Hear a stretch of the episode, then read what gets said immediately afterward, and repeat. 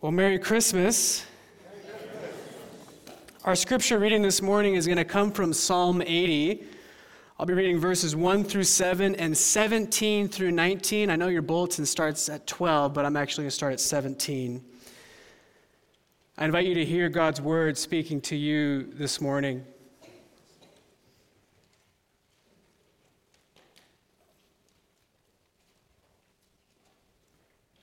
Give ear, O shepherd of Israel, you who lead Joseph like a flock, you who are enthroned upon the cherubim, shine forth. Before Ephraim and Benjamin and Manasseh, stir up your might and come to save us. Restore us, O God, let your face shine that we may be saved. O Lord God of hosts, how long will you be angry with your people's prayers? You have fed them with the bread of tears and given them tears to drink in full measure. You make us the scorn of our neighbors. Our enemies laugh among themselves. Restore us, O God of hosts. Let your face shine that we may be saved. But let your hand be upon the one at your right hand, the one whom you made strong for yourself. Then we will never turn back from you. Give us life, and we will call on your name. Restore us, O Lord God of hosts. Let your face shine, that we might be saved. The word of the Lord. Thanks be to God. Let's pray. O God, once more we place our lives before your word and ask that you might speak. Amen. A few weeks back, my 4-year-old daughter asked me, "Why can't I see God? Where is God?" Have you ever asked that question, where is God? Has God ever felt absent to you? I remember the first time that I asked that question. I was a 12-year-old kid, and I had recently moved down from Northern California to Southern California, and I was having a hard time making friends. And after about a year at my new school, I was so excited that I had finally made 2 friends. Until one day I got a sad phone call that one of those friends had committed suicide. He was 12. And I remember sitting at the church at his funeral wondering how that could have happened. And I remember asking the question, where is God? It's a question that many of us have asked. Perhaps you're asking it right now. Many folks look at the state of our country and the political climate, and they might ask that question, where is God? Or they look at the suffering around the world and ask, where is God? Or perhaps you're experiencing your own personal darkness and you're wondering, where is God? Is there trouble in your marriage? Trouble with your kids? Are you experiencing pain and brokenness in your relationships? Maybe you're feeling profound loneliness, especially this time of year. Where is God? Is your mental health spiraling down? What about your physical health? Are you slowly watching a loved one get sicker? Where is God? Are you struggling with a secret addiction? Are things falling apart at work? Are you having a hard time making ends meet? Where is God? If you're asking that question, or if you have ever asked that question in your life, I can assure you that you're not the first. Even some of the most spiritual people in history have felt the absence of God. In a letter to one of her confidants, Mother Teresa wrote about her faith in Christ when she started working in Calcutta. She said, "The silence and the emptiness is so great." Mother Teresa. Based on his writings, the reformer Martin Luther seemed to struggle with doubt and depression and anger, especially after his 13-year-old daughter died in his arms. The great preacher Charles Spurgeon once said, "If a man says, 'Oh, I never doubt,' then it's time for us to doubt that man." Even Jesus on the cross proclaimed, my God, why have you forsaken me?" Asking the question, where is God, is not inherently wrong or evil, and it doesn't mean that you lack faith. In fact, the road to God begins by asking, where is God? And especially when that question is asked in the form of a prayer. Psalm 80 is a prayer that deals with this very question.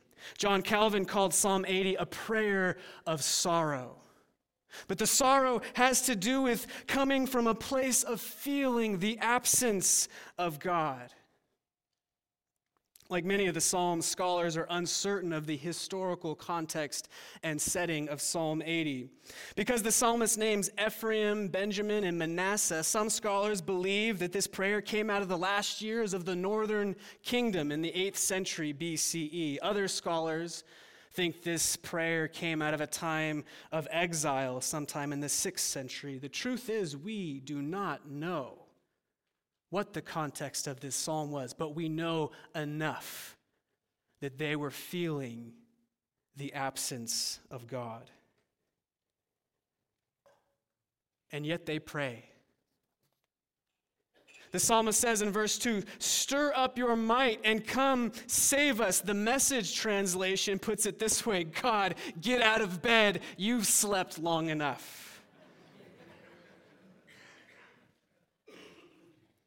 And the refrain of this prayer, which is more like a song, says, "Restore us, O God, let your face shine that we might be saved." And it's repeated in verse 3, verse 7, and verse 19.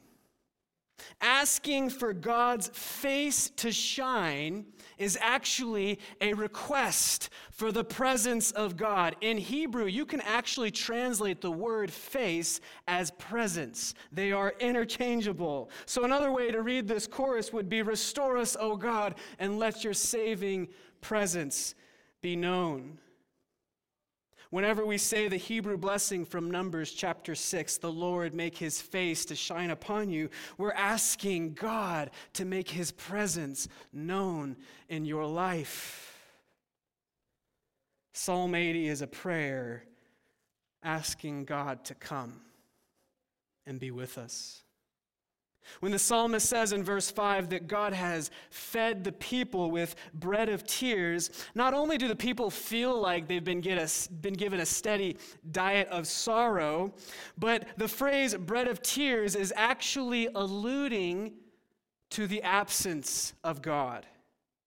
Exodus 25 talks about the bread of the presence, or what rabbis call the bread of the face.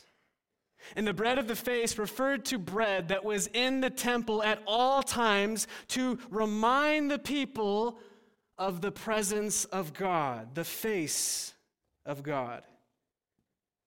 Instead of being fed with the bread of the face, the bread of God's presence, the people have been fed with the bread of tears, the bread of God's absence.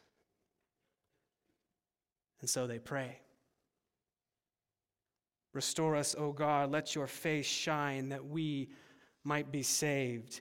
This plea for restoration is a request for a reversal of fortunes, an undoing of the evil that has happened in their lives. Whatever sorrow or tragedy they have experienced, they're asking God to reverse their situation, bring restoration and healing.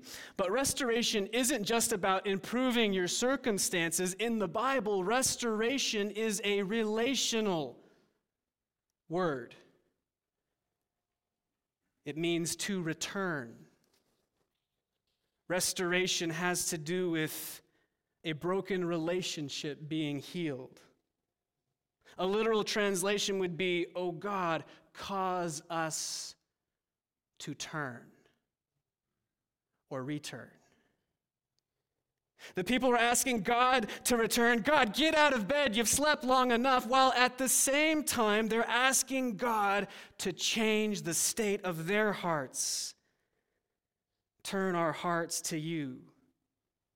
It's a plea for a restored relationship on both sides, both parties. If you look at verse 18, after asking for God's hand to be on the people, the psalmist says, "Then we will never turn back away from you." The implication is that the people had turned away. Restore us, God, and we won't turn away again. Which makes sense if you look at verse 4. The psalm says, "How long will you be angry with your people's prayers?" Throughout the Old Testament, the anger of God was always manifested when the people turned their back from God. God's anger is never pointless or arbitrary. God gets mad when we turn our back on him and start harming each other. That's what God gets mad at. God hates violence. God hates injustice. God hates oppression. Psalm 80 is a prayer asking for the saving presence of God, and it's a prayer asking God to turn our hearts, transform our hearts toward you. Restore us. Turn us toward you. When we honestly ask God, "Where are you?" what we're really saying is, we want you here. Whenever my wife calls me and says, "Where are you?" the implication is that I'm in the wrong place and I should be at home doing what I'm supposed to be doing. Preach it. Where are you? Because we want you here. And that's exactly the kind of prayer we need to pray whenever we feel the absence of God. "Oh God, please come, let your face shine." In the Christian tradition, Psalm 80 is an Advent psalm, a prayer we recite leading up to Christmas. And the message of Christmas is God's resounding answer to the question, "Where are you?" Speaking about the coming of Christ, Matthew chapter 1 says, "All of this took place to fulfill what had been spoken by the Lord through the prophet. Look, the virgin shall conceive and bear a son, and they shall name him Emmanuel," which means God is with us. Israel prays, "God, where are you?" And God answers, "Emmanuel. I have come to be with you." In C.S. Lewis's classic tale, The Lion, the Witch and the Wardrobe, four siblings, Peter, Susan, Edmund, and Lucy, enter into a magical land called Narnia through an old wardrobe. Narnia is this beautiful world filled with mountains and trees and streams, and a place where animals can talk and mythical creatures exist like centaurs and fauns and dwarves. However, all is not right in Narnia when the four siblings arrive. For the last 100 years, Narnia has been under the curse of the evil White Witch, who makes Narnia always winter, but never Christmas. Her dark power is an oppressive force that makes innocent Narnians live in constant fear and torment. But while in Narnia, the four children come across Mr. Beaver, a friendly creature who not only helps them in their quest, but also informs them of a prophecy about the magnificent lion, Aslan. At the sound of his roar, sorrows will be no more. When he bares his teeth, winter meets its death. And when he shakes his mane, we shall have spring again. Although it's winter, Mr. Beaver tells the children of one very important fact. Aslan is on the move. Meaning Aslan is coming back to Narnia. Now, if you don't know who Aslan is, I'm seriously concerned about the well-being of your childhood. Aslan is a magnificent, powerful lion, and he is the rightful ruler of Narnia. And when he comes back to Narnia, just with his very presence, the power of the White Witch starts to fade. The Narnians are filled with hope and courage to fight, and winter finally comes to an end. When we ask, where is God? The scriptures teach us to look to Christ, Emmanuel. As Paul says, Jesus is the visible image of the invisible God. Why can't I see God? You can. It's Jesus Christ. And that is the message of Christmas. Jesus is on the move. Of course, there are times when it feels dark, when God still feels absent. But friends, things are not always what they seem. Jesus said, I am with you always, to the very end of the age. And sometimes that illusion of absence is a part of the faith journey. But we're never really alone. The Spanish mystic St. John of the Cross in the 16th century coined the term the dark night, referring to seasons of faith when God seems absent. He wrote a poem saying, O guiding night, O night more lovely than the dawn, O night that has united the lover with his beloved, transforming the beloved. The night is a part of the transformation process, building in us faith and character and endurance, and most importantly, the capacity to love. Some of the people who have experienced the most suffering in their life are often some of the most loving people you've ever met. We may feel lost at times, but we are never lost in the eyes of God. And even though we may walk through the darkest valley, He is with us. The greatest gift of Christmas is the gift of salvation.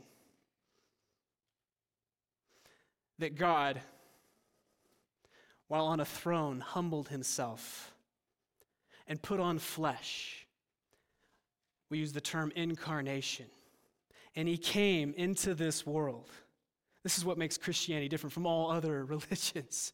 He came into this world to show us what it means to treat each other well, what it means to be human, what it means to love. And He died on a cross for the forgiveness of sins, only to be raised again back to life 3 days later, giving us hope, giving us blessing. The simple message of the gospel, friends, is 3 words. We get God. But like every gift, we have to choose to receive it. You have to be willing to accept it. You can't earn it. You can't unearn it. It is simply grace. If you're longing for the presence of God in your life and the joy and the peace and the hope that he brings, then I say to you, turn to Christ this Christmas. If you've wandered or you feel lost, I say to you, return to Christ this Christmas. Accept his love and his grace for you. It is the greatest gift you will ever receive. And we receive God through faith, through prayer, through community, through learning to serve, through learning to love. I can tell you, as much as you want God in your life, God wants you even more. He's literally dying to love you. Where is God? Emmanuel. Let us pray. God, we are so grateful and thankful for the gift of salvation. And in this moment, Lord, I do want to pray for anyone who feels like they're in the darkness right now. Anyone who feels like you are absent right now. I pray for them. And I ask, God, that your face would shine upon them, that you would turn their heart towards you and restore a broken relationship. Lord, we pray that you would bring healing that only you can bring. We love you and we thank you. In the powerful name of Jesus, we pray. Amen.